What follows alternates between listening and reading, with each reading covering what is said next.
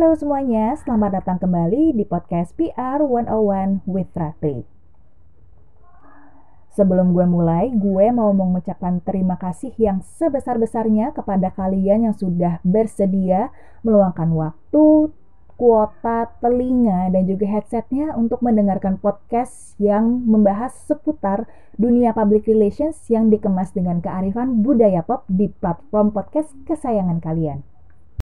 Iya, jadi seperti yang gue uh, ceritakan di episode yang lalu, kali ini di episode yang ke wow ke-14, uh lumayan banyak juga ya.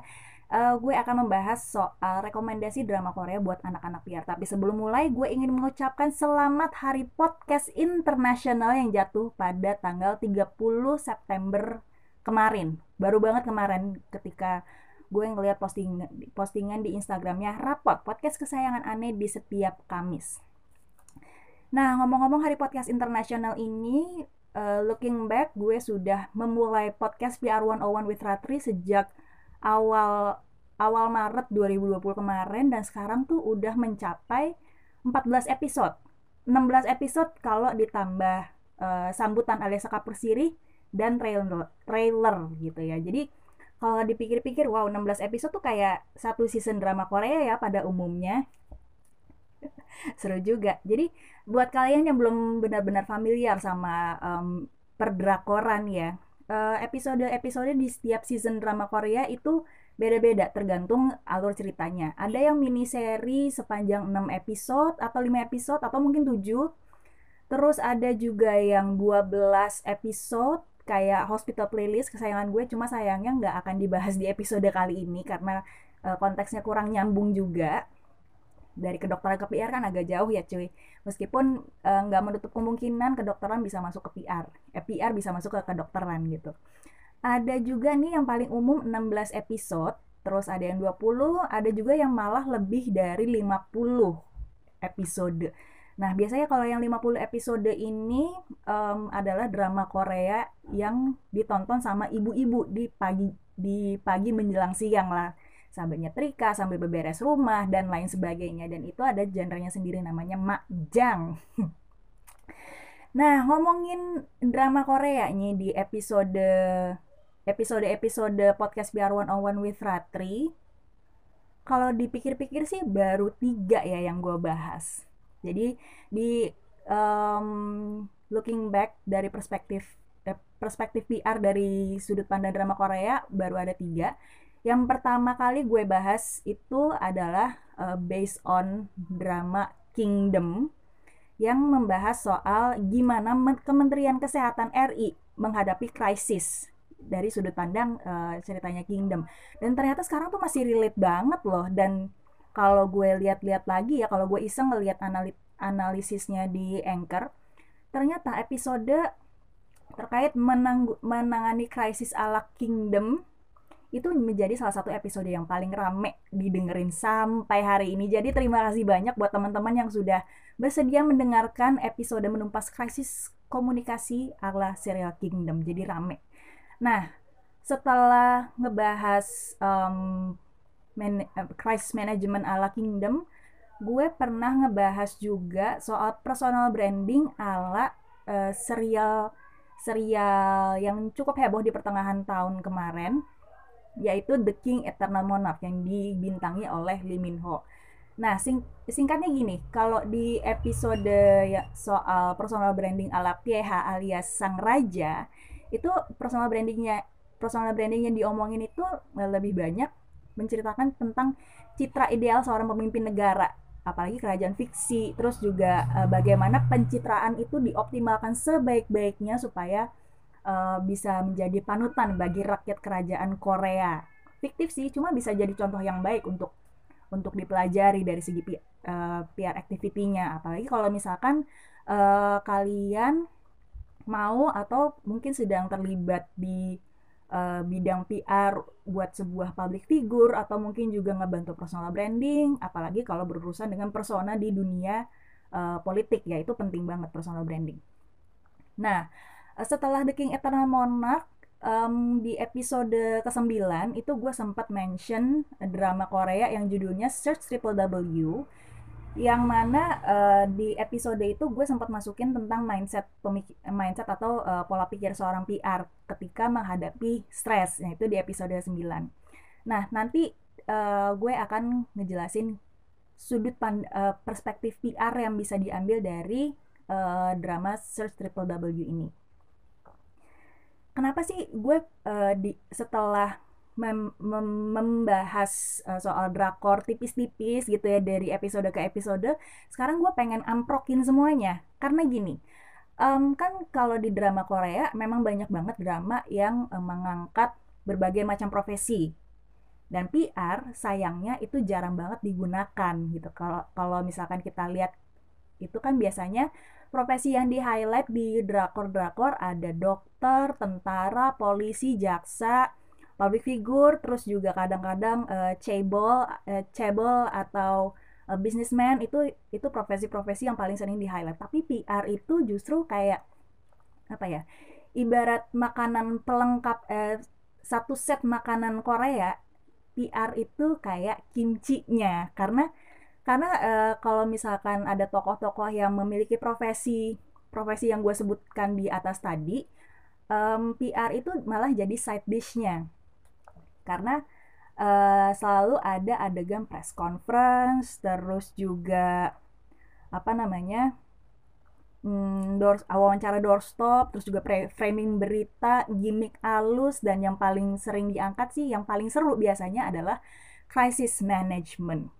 Ini seru banget sih jujur. Nah uh, kalau di episode kemarin kan gue juga udah sempat cerita ya bahwa salah satu drama yang uh, bisa ditonton buat anak-anak PR adalah adalah My Introverted Boss, Boss atau My Shy Boss. Drama ini ditayangkan pada tahun 2017 dan dibintangi oleh Yeon Woo Jin sama Park Hye Soo. Ceritanya gini, um, settingnya memang di PR agency, yang mana bosnya itu sangat-sangat pemalu. Nah, uh, PR scene yang udah kelihatan dari episode pertama itu ada adegan pitching di mana uh, mereka dapat brief uh, mereka dapat brief kemudian mereka harus presentasi dan bagaimana mereka harus mengalter uh, sup supaya uh, mereka menang pitching karena sebelumnya ada agensi yang pakai konsep yang sama persis yang mereka yang udah mereka garap di dalam proposal. Hmm. Nah, setelah pitching uh, salah satu yang jadi um, alur cerita bumbu atau konflik dalam cerita itu kan memang um, soal pembunuhan salah satu mantan karyawan di agensi tersebut. Nah, kalau biasanya kan di kehidupan hari-hari kalau yang berusaha sama skandal kan paling di perusahaannya atau di atau sama kliennya ya. Lah, ini malah agensinya sendiri yang kena skandal.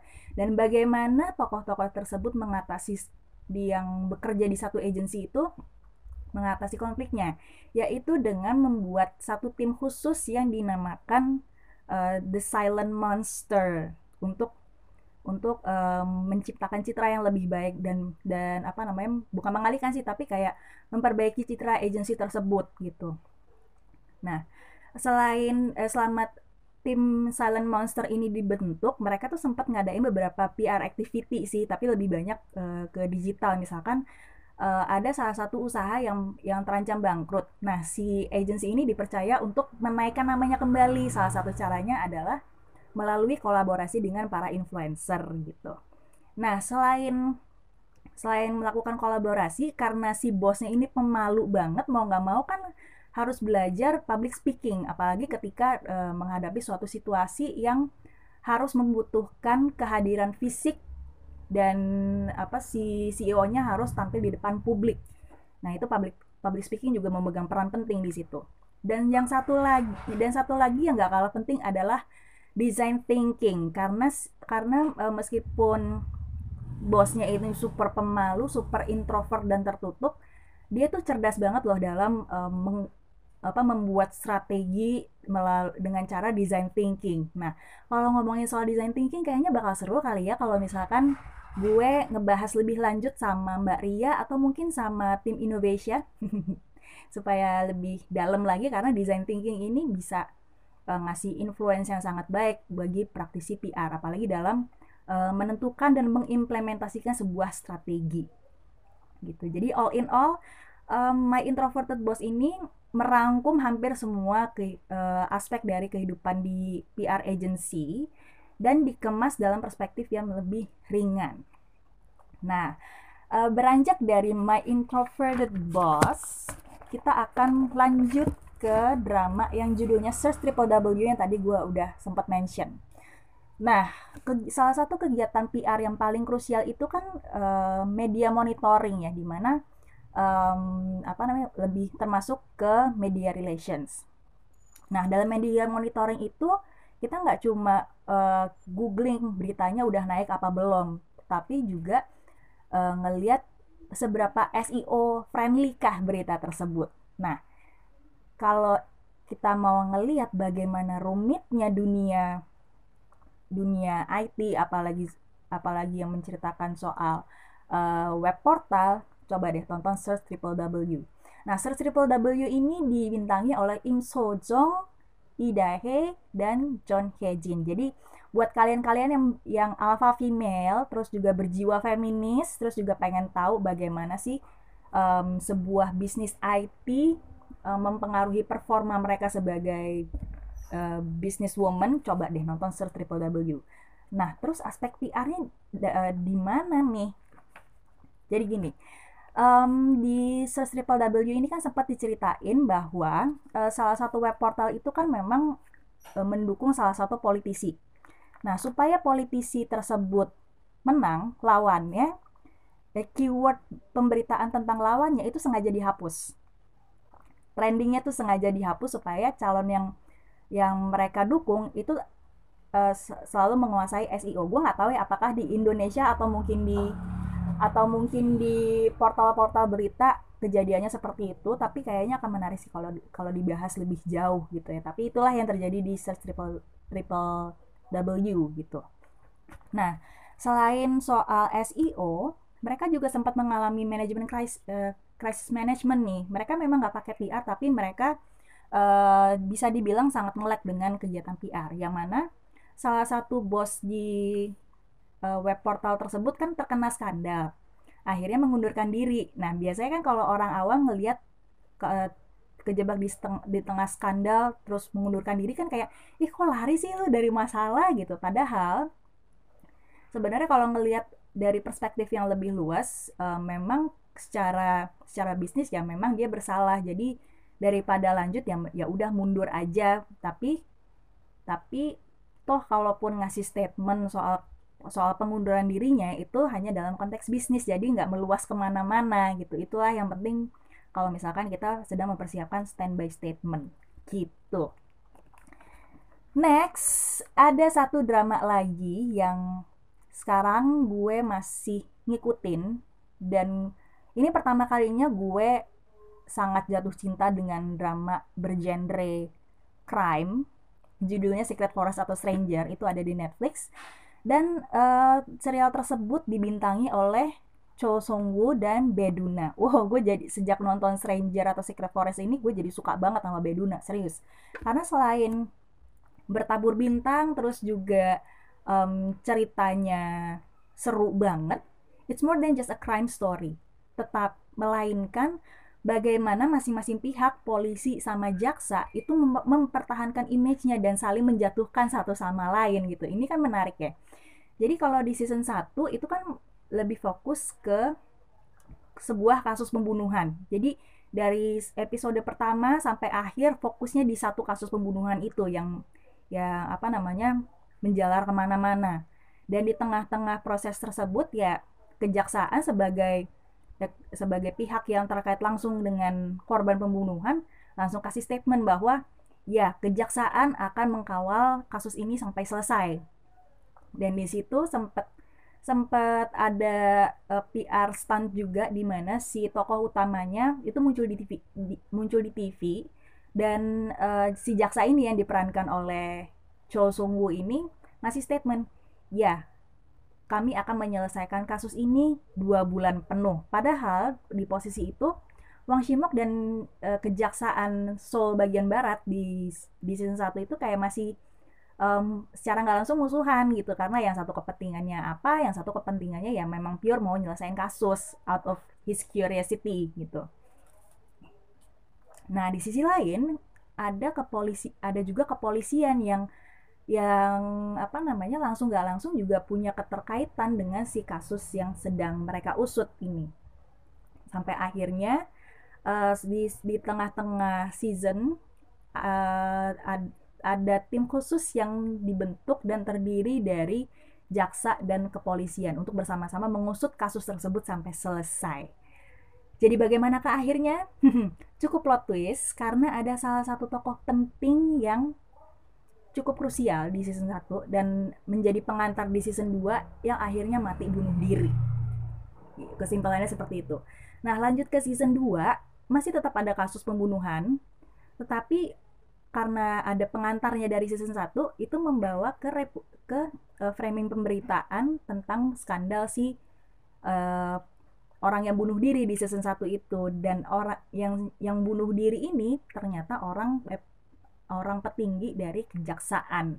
Wow, ini skandalnya seru sih, karena um, dari skandal tersebut ya, meng, ya mengalirlah berita-berita tentang tentang apa namanya perusahaan yang terlibat langsung sama si si jaksa, terus juga belum lagi soal apa namanya skandal-skandal di perusahaan itu yang akhirnya ditutup dengan permintaan maaf secara publik dan dan di dilakukan di press conference terus juga apalagi ya? Oh tentu juga ada piastan dari kepolisian yang mana saat itu kepolisi, kepolisian itu dinilai sebagai pihak yang kurang becus dalam um, mengusut sebuah kasus ya. Kalau misalkan kasus naik kasus udah naik ya udah buyar gitu aja Begitupun kejaksaan yang dinilai dibutakan oleh uang. Ya memang nggak menampik ada ada kebenaran tentang itu ya, tapi gimana pun kan ya kejaksaan itu kan salah satu institusi yang bergengsi gitu ya. Jadi citranya mesti dijaga.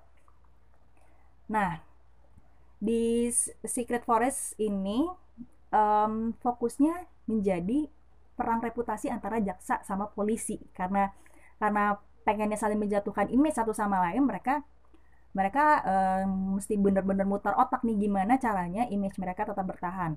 Nah, kalau dari pihak kepolisian, kepala bironya itu nggak cuma uh, melakukan PR stand dengan mendatangi rumah si korban pembunuhan di awal, terus habis itu juga melakukan doorstop setelahnya.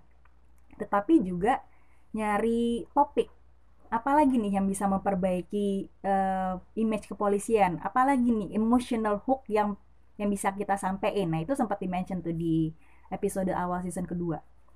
Nah, sedangkan kalau misal kalau dari kejaksaan sendiri memang sejauh ini nggak banyak nggak banyak apa namanya gerak atau atau malah um, bikin banyak berita karena gimana pun juga kejaksaan udah terpecah dan so far gue ngikutin perjalanan episode demi episode itu sumpah seseru itu. Jadi buat kalian yang suka banget drama-drama bergenre detektif, tapi juga pengen tahu uh, perspektif PR yang bisa diambil dari serial itu, lo mesti banget nonton. Dan mungkin bisa juga jadi case study di mata kuliah crisis management.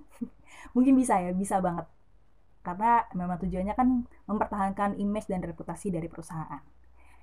Ya, jadi dari ketiga drama yang gue mention buat rekomendasi drama-drama eh, drakor yang bisa ditonton sama anak PR, please kalau misalkan ada rekomendasi lagi DM ke gue aja dan jangan lupa follow Instagram PR101 with Ratri.